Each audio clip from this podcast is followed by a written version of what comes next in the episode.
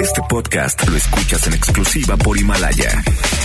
Si aún no lo haces, descarga la app para que no te pierdas ningún capítulo.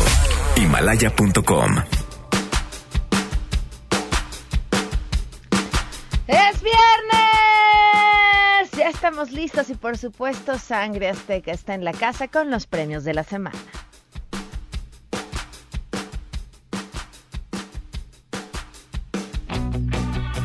Además, ¿qué podemos esperar en la inminente fase 3 de la contingencia? ¿Cómo funciona el modelo de vigilancia Centinela? Hoy entraremos de lleno en este tema, así que vayan mandando sus preguntas.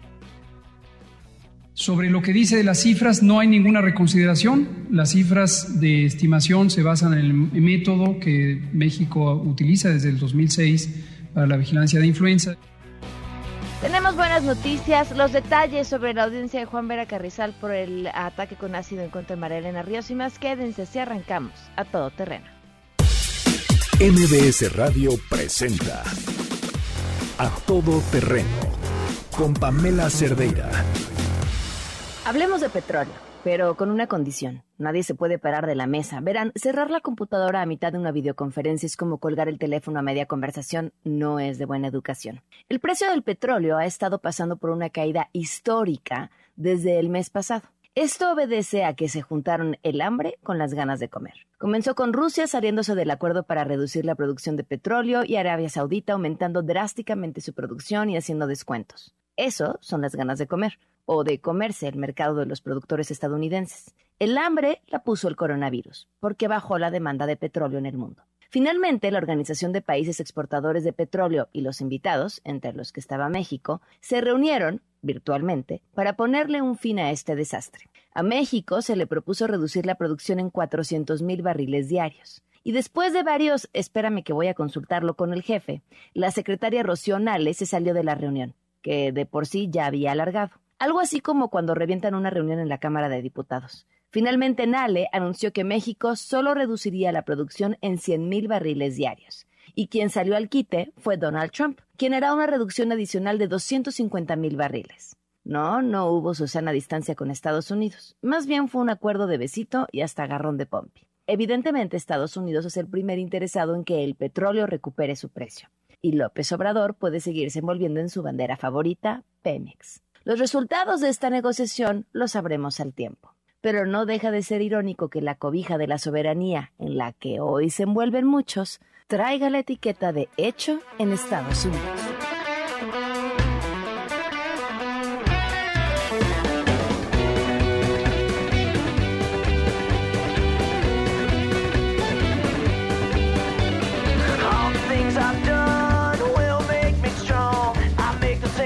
Oigan, tenemos que pensar en cambiar esta canción porque no sé cuántos godines les parezca que esto es música para sus oídos y cuántos godines nos estén escuchando la mitad con traje de chamba por si van a tener de conferencias, videoconferencias, la mitad en pijama.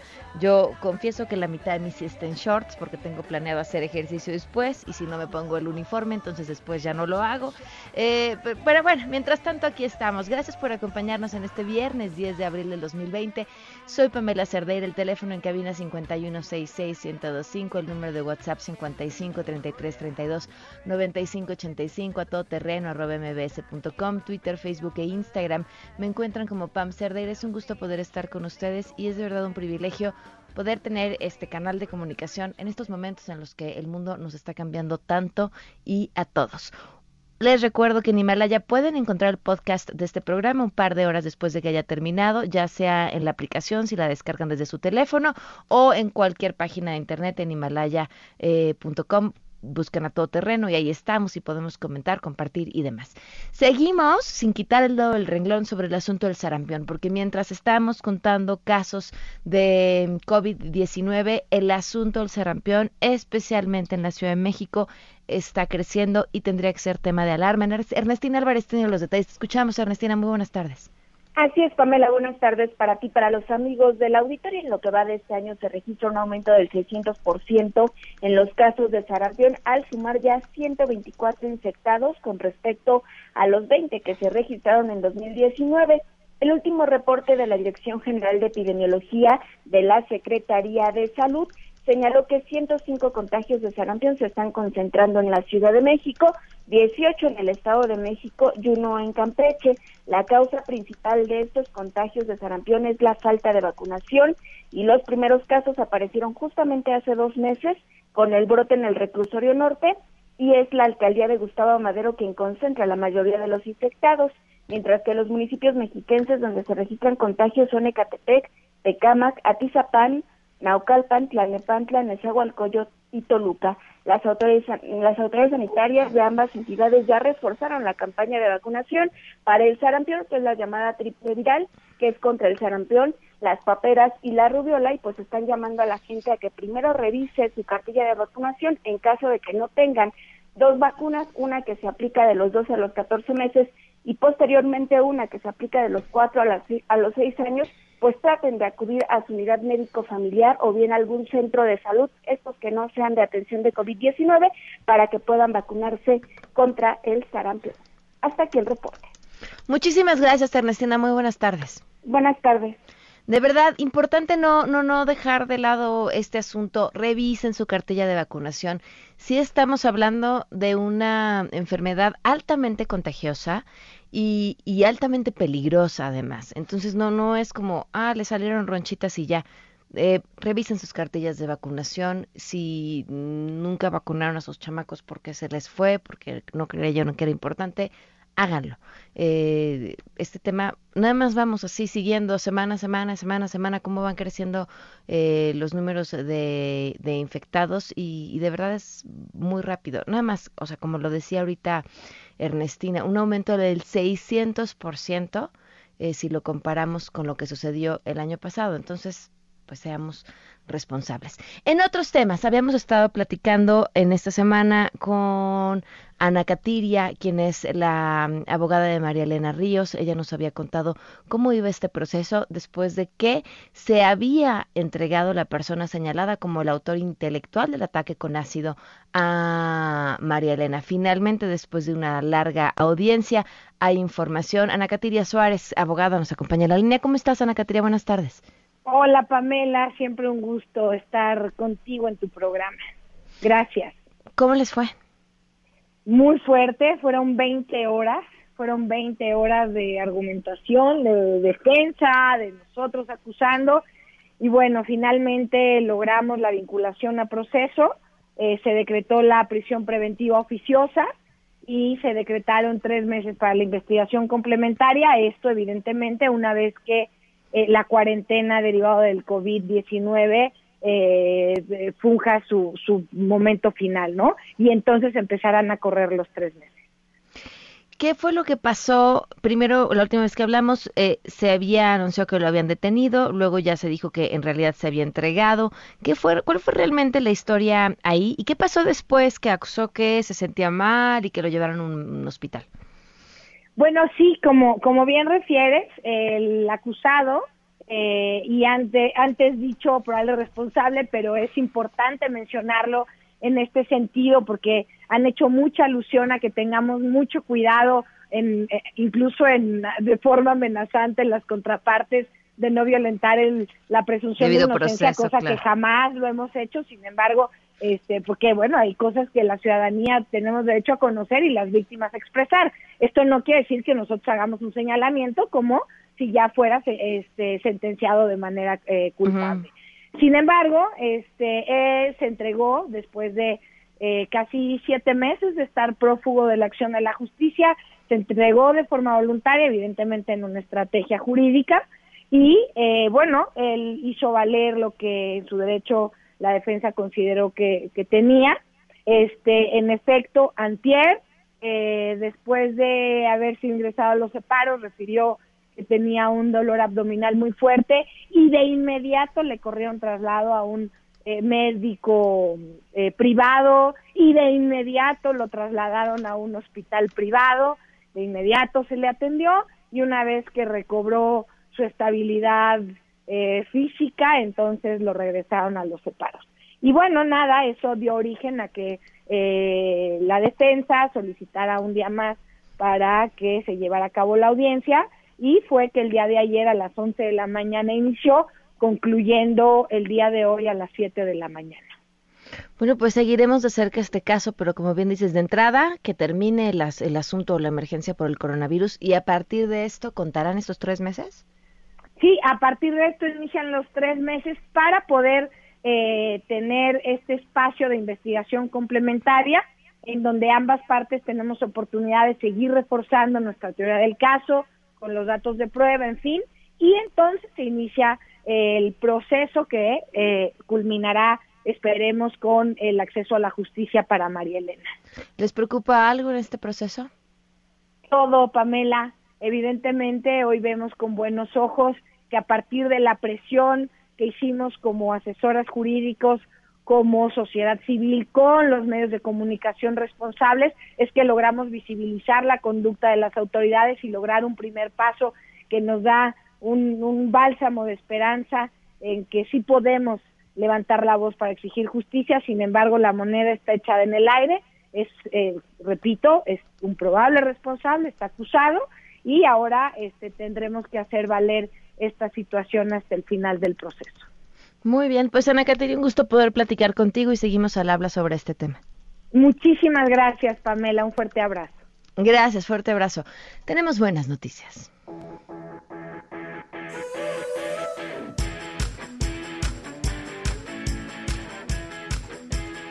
René Cruz, te escuchamos con las buenas noticias. Muy buenas tardes.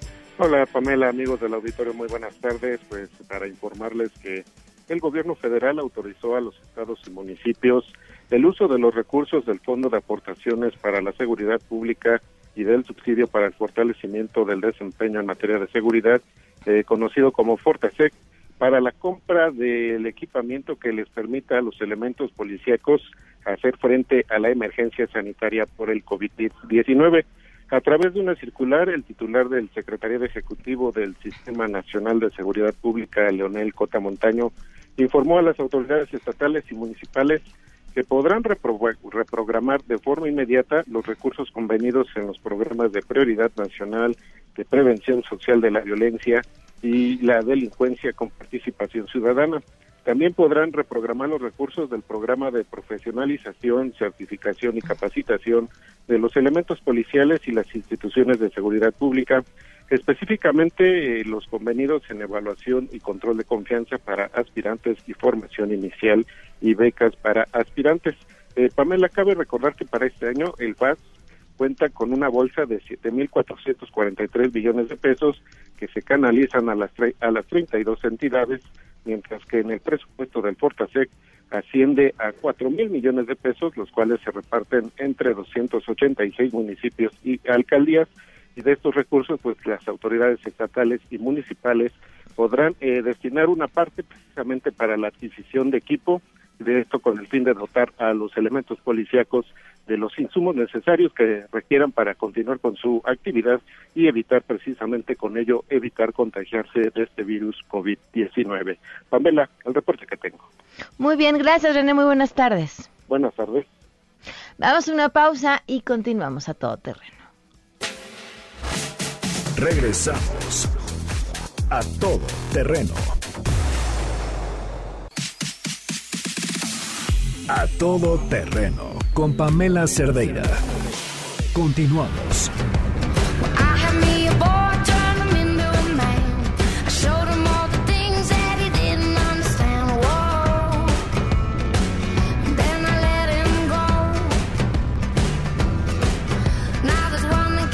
Ay, qué buena canción.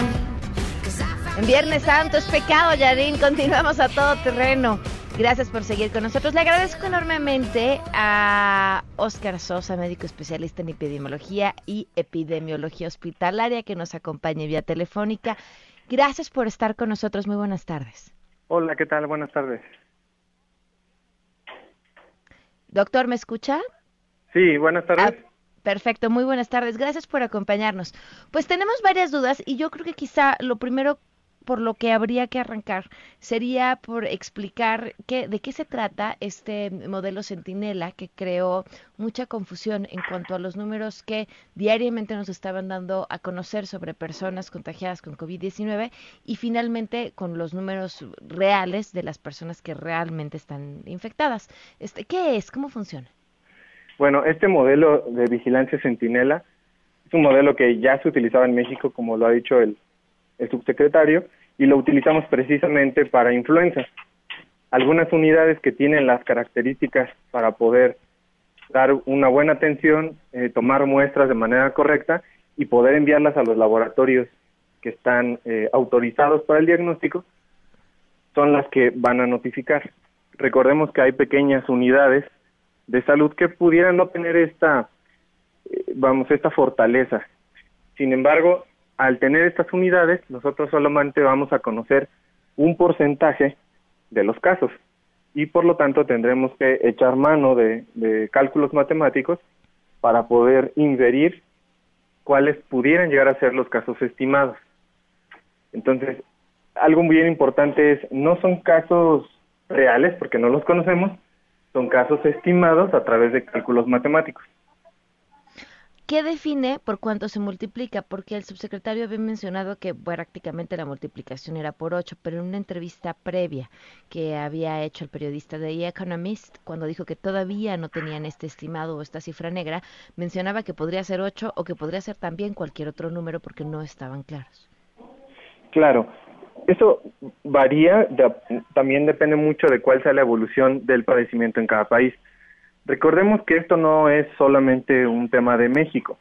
Hay muchos artículos publicados en los cuales se ha hecho un cálculo de cuántos son los casos que realmente notifican y cuál sería el porcentaje que equivale al, total. Por ejemplo, China calcula que solo pudieran haber diagnosticado el 26%.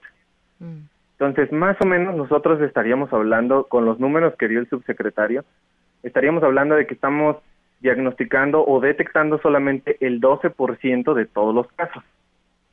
Para ponerlo en un, vamos, el tema del, del factor de corrección es un poco complicado, pero a grandes rasgos para poderlo entender, más o menos se trata de que estamos diagnosticando aproximadamente el 12% de los casos. Ahora, doctor, llega una persona a un hospital con sintomatología eh, similar a la de este padecimiento. ¿Cómo definen a quién sí y a quien no le hacen el estudio? Quien sea un caso grave, quien va a permanecer en el hospital, quien va a ser ya sea en hospitalización o en alguna terapia intermedia o terapia intensiva, a ellos todos les tenemos que hacer muestra para poder detectarlos. Entonces vamos a tratar de priorizar estas muestras hacia ellos. Y el otro es el modelo Centinela, en el cual, insisto, es algo que ya se hace con influenza, solo se toma una muestra representativa de los casos ambulatorios que se detectan, es decir, solamente se le toma el 10%, al, perdón, al 10% de los pacientes que llegan y que se van a ir a su casa. Con esto, y algo bien importante que creo que vale la pena eh, que el auditorio escuche, no porque se haga o no se haga una prueba, va a cambiar el panorama del tratamiento y el panorama de las recomendaciones. Es solamente porque tomar la muestra, vamos, incluye una red de cosas que se tienen que hacer y que se tienen que llevar a cabo para no poner en riesgo tampoco al trabajador que toma la muestra. Entonces son muchas cosas. Lo importante del, de la vigilancia centinela no es saber el número total de casos, porque con coronavirus no podríamos saberlo. Simplemente se trata de conocer qué tanto está circulando el virus dentro de nuestra población para poder ayudarnos a tomar medidas, sobre todo en políticas públicas en salud. Dice el subsecretario que estamos aproximadamente 15 días de entrar en la fase 3. ¿Qué es una fase 3? En la fase 3 ya tendrían que estar restringiendo aún más de lo que ya estamos, que por las noticias parece que hay gente que todavía no entiende qué es quedarse en casa. Sin embargo, ya tendrían que escalar a medidas restrictivas un poco más, eh, más grandes, es decir, sobre todo los que todavía de cierta forma están trabajando, restringir aún más, eh, restringir las salidas no necesariamente tendrían que ser toques de queda, porque he visto preguntas de este tipo. Los estados pueden tomar las decisiones sobre los toques de queda, no necesariamente la federación, es decir, podrían llegar a, hacerse. Eh, y, bueno, algunas restricciones todavía un poquito más, ya en cuanto a transporte público, sobre todo cuántos sí, cuántas personas pudieran llegar a estar, también son imágenes que hemos visto del metro de la Ciudad de México, pues que todavía tiene importante carga de personas, es decir, tratar de regular todavía un poquito más sin alterar o sin, eh, vamos, eh, sobrepasar o rebasar los derechos humanos de toda la población. ¿Cuánto duraría esta fase? Pues casi siempre se trata de cubrir uno o dos periodos de incubación del virus. Es decir, más o menos se calcula que puede ser de, de 14 días, lo más largo, por eso se extienden a un mes. Son dos periodos de incubación largos del virus. Esto nos permitiría cortar las cadenas de transmisión. Son decisiones un poco técnicas, pero que no nada más se toman en COVID, se toman en otras enfermedades, por ejemplo, en sarampión se toma, en ébola, por ejemplo, que es un e, e, es algo que no hemos volteado a ver, pero ébola para sus cuarentenas ahí son de 42 días, precisamente para restringir la, el, el contagio o restringir y cortar las cadenas de transmisión. Es por eso que se decide así y por lo menos se tendría que extender de esa manera, 14 días o hasta 30 días todavía más. Después de estos, si fueran 30 días, ¿qué pasaría? Es decir, estamos evitando que se contagie mucha gente al mismo tiempo, pero a la hora de volver, inevitablemente estas personas en distintas etapas y a una menor velocidad, pues terminarían contagiándose. La verdad es que con este virus la, probabilidad de que todos nos contagiemos es alta. Todos somos susceptibles. Em, sin embargo, lo que se trata de hacer con estas medidas precisamente es exponer al menor número de personas para poder em, disminuir este, esta cantidad de gente que se infecta y al disminuir la cantidad de gente que se infecta, pues también voy a disminuir las cadenas de transmisión. Entonces, vamos, es alguien me lo preguntaba en algún momento, ¿cómo ayudamos nosotros cuando hacemos distancia o distanciamiento social? Ayudamos a otras personas. Si yo puedo ser el enlace para que se contagie alguien más y dejo de salir, dejo de ser el enlace para que alguien más se contagie. Y el regresar a las actividades tendrá que ser escalonada, no tendrá que ser todos juntos. Seguramente las decisiones serán escalonadas. Por ejemplo, en educación será regresar conforme a niveles escolares probablemente, y a las actividades habituales de las que hacíamos de manera normal. ¿Cubrebocas o no cubrebocas, doctor? Perdón. ¿Usar o no cubrebocas?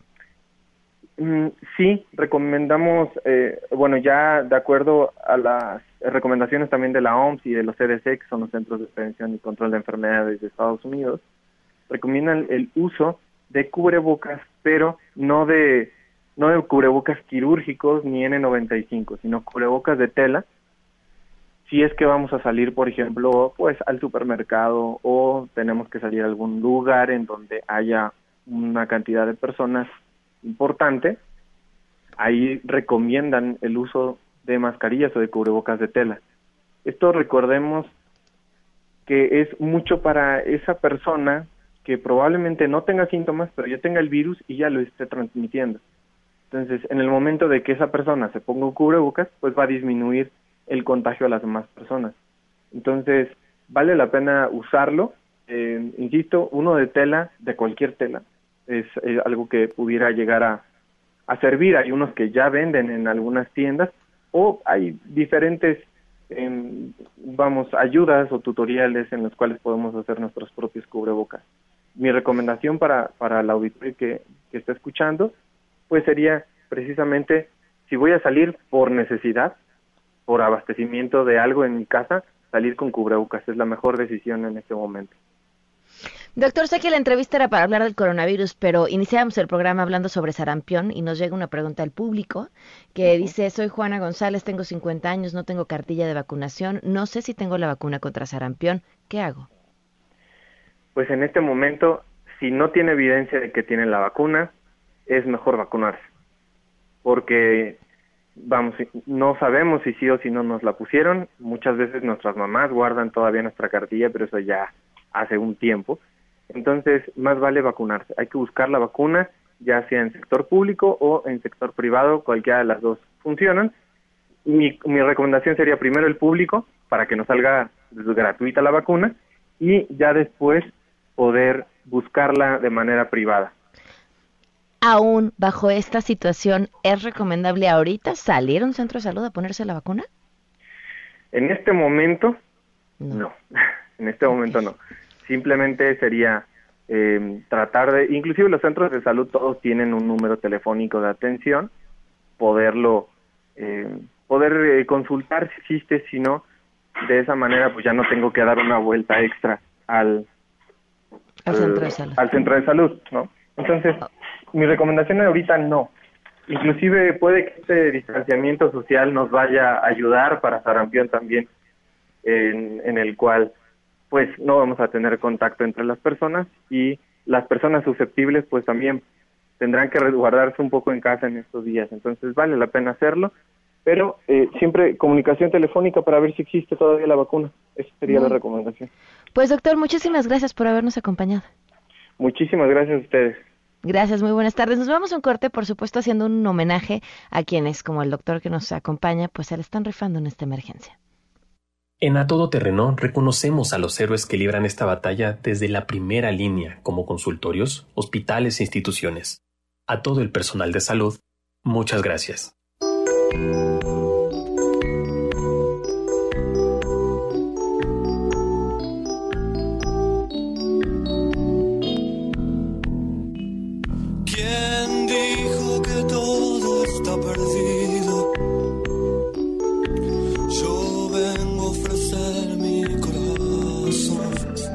Soy Pilar Aranda, auxiliar de limpieza e higiene, y por ahora estoy en el área de urgencias del hospital en donde laboro. Diferente a lo que quisiera, pues no puedo quedarme en mi casa. La limpieza del hospital y desinfección es primordial para esta pandemia. Vivo con mi mamá, esposo y dos hijos. Mi mamá es propensa a contagiarse, pues es de la tercera edad, diabética e hipertensa, y es por eso que diario al salir del hospital me baño y me cambio ropa y calzado. Llegando a la casa, diario lavo mis manos. La ropa sucia del hospital la guardo aparte en una bolsa de plástico y la lavo por separado. De pronto siento que las personas no creen que existe este contagio masivo. Amistades que saben en dónde trabajo me han preguntado si es verdad o solo es un cuento político, a lo que yo les respondo que pues tal vez es cierto este trasfondo político, pero que el virus es real, existe y está matando gente. Lo político por ahora pues no está en nuestras manos, pero el cuidarnos, no salir de nuestra casa, tener higiene de manos y cosas que parecen súper pequeñas, pero en realidad ayudan a no esparcir el virus, eso sí está en nuestras manos y es competencia nuestra tratar de fomentarlo en nuestros amigos o conocidos. Tenemos miedo de contagiarnos de esto, pero los que laboramos en un hospital estamos expuestos a muchas más enfermedades, pero el miedo de nosotros se ha generado por la desinformación y la falta de equipo de protección personal. Tal vez no fue la manera, pero poco a poco se ha dado la información, capacitación y equipo necesario para combatir este virus por lo menos en mi unidad. Sé que hay unidades de la misma institución que aún faltan, pero pues espero poco a poco vayan llegando los insumos necesarios para mis compañeros. Por parte de la sociedad, espero que en la medida de sus posibilidades se queden en casa y no traten de que la economía se estanque, pues tanto las pequeñas tiendas como los grandes autoservicios ayudan a que el dinero circule y cuando esto termine creo que serán el pequeño motor para comenzar de nuevo. Creemos conciencia, seamos más humanos, más empáticos, menos egoístas y que Dios nos bendiga. Regresamos a todo terreno. A todo terreno con Pamela Cerdeira. Continuamos. Ladies and gentlemen, señoras y señores, ha llegado el momento de presentar con orgullo el galardón a lo más selecto de la semana. Los premios de la semana en A Todo Terreno. Para alegrarnos el día, sangre azteca. ¡Sí, señor! Ay, qué bonito se oye. Nada más no estén muy juntitos, por favor, chicos. Vámonos a arrancar con nuestra primera nominación. Arrancamos con Tamaulipas. Bueno, pues resulta que los habitantes de la colonia Miramápolis, en Ciudad Madero, están cansados del ruido que están generando algunos de sus vecinos, ya que en una semana se han denunciado varios casos que podrían llegar incluso a los golpes. El eh, regidor del ayuntamiento dijo que están atendiendo de forma individual cada uno de los casos, porque pues la gente se agarra a bocinazos. Miren, pues yo creo que ya que están a bocinazos, pues podrían armar el karaoke y armar la fiesta, ¿no? Finalmente así es como pues uno acaba conociendo a sus vecinos. Ojo, sangre azteca, que yo me he mantenido en la línea de no torturar a los míos con con karaoke alguno y hacer que pasen esta cuarentena lo más pacífica posible. Vamos a cantarle sangre. Azteca. Claro que sí. Él se compró una bocina grandota. Y yo me compré una más perrona. El vecino de atrás compró tres o cuatro. Ya me voy por más, yo no me quedo atrás. La guerra empezó sin música ligera. Acá en Tamaulipas, que suene la guerra. Qué bonito, sangre azteca. Y hablando de guerras, la que se arma con esta mujer hondureña por estar hiriendo nuestro orgullo nacional. Es que si ustedes están acostumbrados que normalmente las, los pleitos que tienen que ver con jabón más bien tienen que ver con jabón chiquito, pues aquí se armó pleito por un jabón sote o sea, del grandotote y del que usamos para todo. ¿Qué pasó? Pues esta mujer que se estaba quejando del jabón que le regalaron y habló e hirió a nuestro jabonzote de la siguiente forma. Jabón de perro nos mandaron, ¿ves? Este jabón es para bañar perros, no para la gente. Esto que mandaron es una m... Con esto no se come 15 días. Oigan, nuestro jabón es para bañarlo todo, es buenísimo para el cutis, para la ropa, para el pelo, para donde ustedes lo pongan. Cántenle sangre azteca. Se molesta mi perro que ladró, con enojo escuchando sus pedradas. Y usted dice que mi perro es un mugroso. Ya quisiera usted tener quien le cuidara. Yo le digo que mi perro es muy gracioso. Jabonzote luce bien en su peinada. Oh no, no vuelva usted a insultarle. Que se molesta, que se molesta. ¡Oh, oh! Qué bonito, sangre azteca. Vámonos a nuestra siguiente nominación y así es como llegamos hasta Morelos, tierra gobernada por Cuauhtémoc Blanco. Y ahí tienen que previo a la visita del presidente se instaló un hospital móvil en una unidad deportiva en la capital del estado. Pero no creen que era para atender a pacientes de COVID-19, vaya, ni siquiera para la visita del presidente como suele suceder. Este hospital sirvió pues para que Cuauhtémoc Blanco hiciera un spot. Y ya. La instalación del hospital llamó la atención de los habitantes, quienes evidentemente pues aplaudieron la medida. Sin embargo, nada más se grabó el spot, fue desmantelado en cuanto terminaron las grabaciones y como explicó el propio gobierno en un comunicado, se trató solamente de un simulacro con el personal de centro de atención para contingencias que en caso de ser necesario, pues para que vean que ya tienen todo listo y que saben cómo instalarlo y que puede funcionar como debe de ser.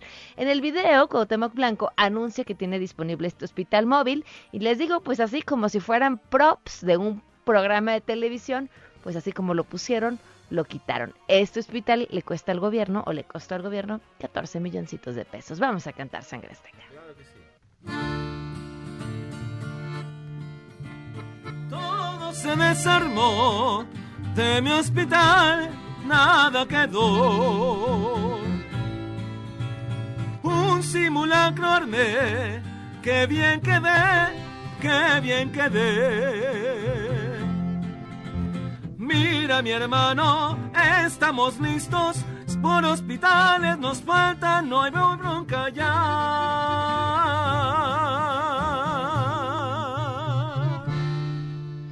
Qué bonito, sangre azteca. Vámonos hasta Metepec para nuestra siguiente nominada. ¿Es un pájaro? ¿Es un avión? ¿Es Batichica? No, ella es Susana Distancia y llegó hasta Metepec. Antes de escucharla, déjenme les cuento el chisme. Resulta que después de ver este stop, este spot, perdón, de, de en donde aparece esta Susana Distancia, versión Metepec, había corrido el rumor de que quien estaba disfrazada era la alcaldesa Gabriela Gamboa. Pero para sorpresa de muchos, no se trata de la alcaldesa, se trata de una actriz. Vamos a escuchar a Susana Distancia, quien llegó a Metepec.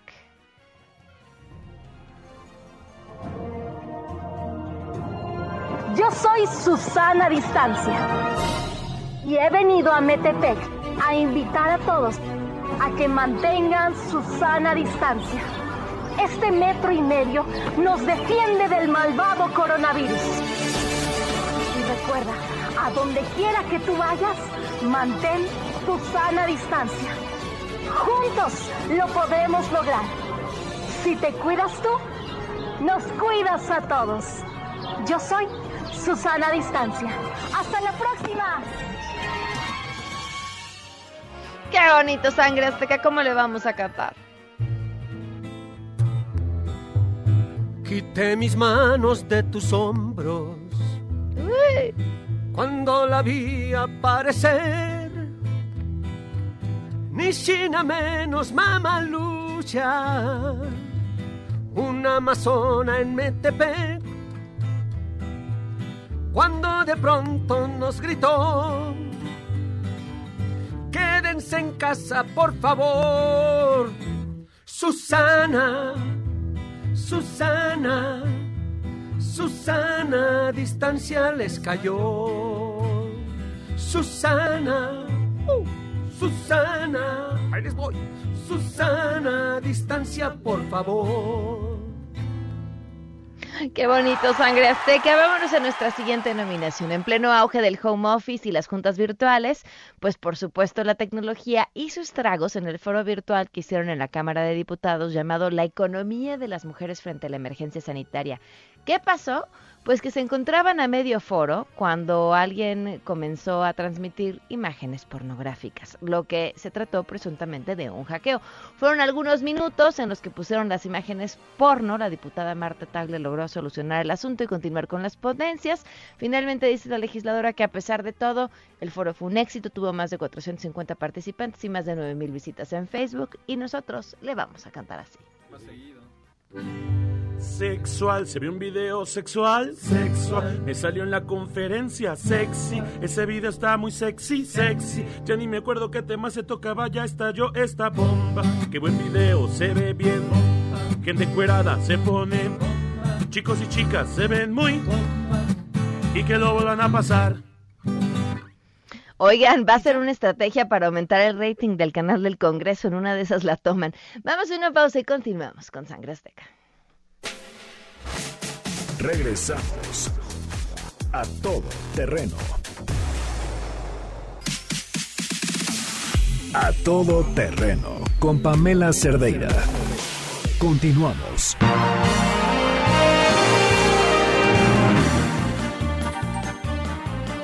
Continuamos a todo terreno. Sangre Azteca ya los vi, ¿eh? Los estoy viendo por la webcam. Hola, vamos con nuestra siguiente nominación y nos vamos hasta Veracruz. Bueno, pues resulta que algunas personas no han entendido el mensaje del subsecretario Hugo López Gatel. No son vacaciones. Y a pesar de las indicaciones de las autoridades, hay quienes siguen acudiendo a las playas, en este caso Playa Villamar en Veracruz sillas en la arena, comerciantes ofreciendo productos, turistas disfrutando de las olas del mar. La postal tenía todo menos conciencia y prudencia en las playas jarochas. Después de las denuncias de varios medios, llegó un operativo de la Policía Estatal y entonces se desplegó para invitarle a la gente, por favor, que se retirara a su casita para que estuviera ahí mucho más seguro. Bueno, pues resulta que los comerciantes exigieron el pago de 10 mil pesos para irse del lugar y también por los turistas que opinaban que la amenaza de coronavirus ay, era una exageración. Vamos a cantarle Sangre Azteca. Veracruz, rinconcito donde los turistas se van a bañar. Veracruz,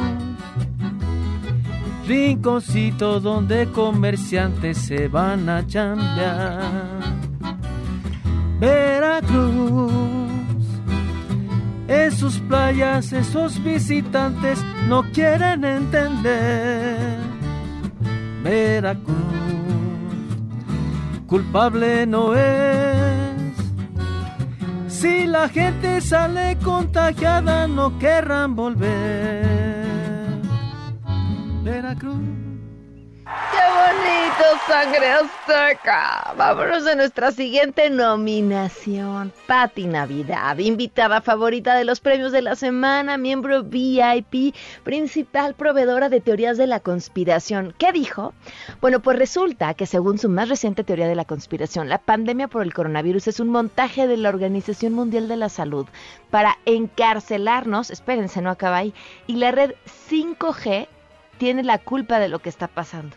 Bueno, aquí no ha llegado, no tendremos ni de qué preocuparnos, ¿verdad?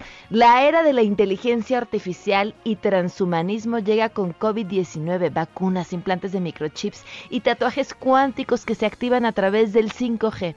Eso dijo, para variar, en Twitter. Afirmó también que esto se trata de un intento para establecer el nuevo orden mundial.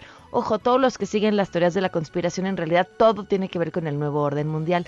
Dijo, es más fácil engañar a la gente que convencerlos que han sido engañados. Pareciera que la Organización Mundial de la Salud da golpe de Estado mundial.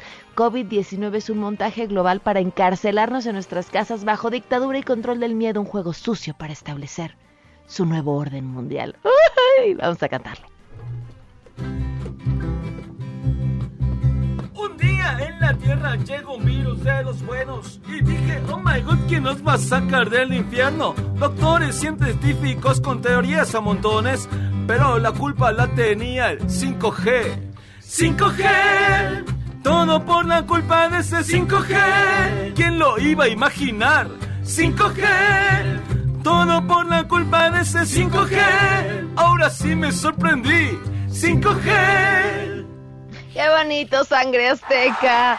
Miren lo que nos mandan, por si no fuera suficiente que ya nos íbamos a ir al infierno, nos dicen por aquí, el jabón es para el perro y el rosa Venus de perrito. Qué vergüenza, ¿eh? Compórtense y a mi jabón sote déjenlo en paz, que es bueno para todo. Oigan, bueno, vámonos a nuestra siguiente nominación. ¿Quién creen que llegó a TikTok? Lo que nos faltaba para acabarla de amolar. Nicolás Maduro. A través de redes sociales, el mandatario venezolano anunció su llegada a TikTok. O sea, mientras trae un broncón del tamaño del mundo encima, el coronavirus, la presión de Estados Unidos, él está haciendo TikToks. Vamos a cantarle. Sí, claro. TikTok, TikTok, él se quiso ver más cool. Todos quieren estos días buscar una solución. Él solo quiere que lo sigan en su cuenta de TikTok. TikTok, TikTok, más maduro y más cool. Y me grabo yo bailando la tusa en mi aplicación. Tengo visitas, tengo flores. TikTok es mi aplicación. TikTok, TikTok, chavo ruco, ahora soy. ¡Ay, qué bonito, sangre azteca! Muchas gracias por habernos acompañado. Chicos, ¿tienen algún Facebook Live pronto?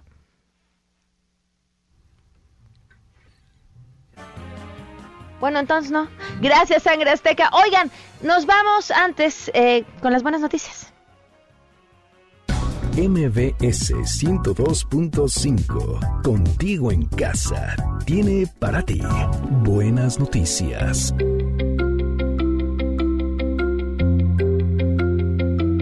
Investigadores estadounidenses informaron que han comenzado una segunda fase de pruebas para encontrar la vacuna contra el COVID-19. Gracias a la reducida actividad en el mundo, el planeta ha sido el más beneficiado. China registró una caída del 25% en sus emisiones de dióxido de carbono. En Madrid, los gases de efecto invernadero se redujeron en un 75%. En Venecia pueden observarse canales limpios con agua cristalina. El mar de las playas mexicanas, sobre todo en Guerrero, ha regresado a su color original. Ojalá cuando regresemos a nuestras actividades habituales recordemos lo importante que es cuidar nuestro planeta. La agrupación musical YouTube donó 10 millones de euros para combatir el COVID-19. El Festival Internacional del Cine de Morelia lanzó en su sitio web una selección de largometrajes, cortometrajes y documentales mexicanos. Cada dos semanas tendrá disponible un nuevo ciclo de obras ganadoras en varias de sus ediciones. Aplausos a esta panadería ubicada en la alcaldía Miguel Hidalgo, que ofrece pan gratis a todas las personas que tengan necesidad de alimento y por alguna razón no puedan pagarlo con sus propios medios. MBS 102.5, contigo en casa, trajo para ti buenas noticias. Gracias por habernos acompañado. Nos escuchamos el lunes a las 12 del día en Todo Terreno. Gracias, Hugo, por ese mensaje tan lindo en esta intención por hacer las mañanas o el mediodía lo más normal posible. Que tengan un gran fin de semana. Nos seguimos escuchando y recuerden, en estos momentos seguimos con ustedes. Se quedan en mesa para todos. Soy Pamela Cerdeira. Adiós.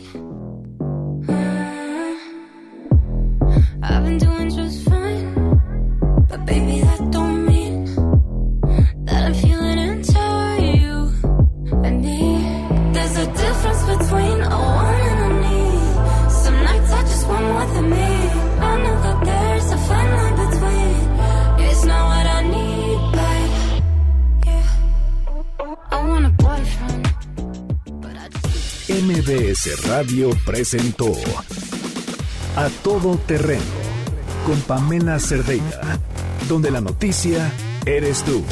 Este podcast lo escuchas en exclusiva por Himalaya. Si aún no lo haces, descarga la app para que no te pierdas ningún capítulo. Himalaya.com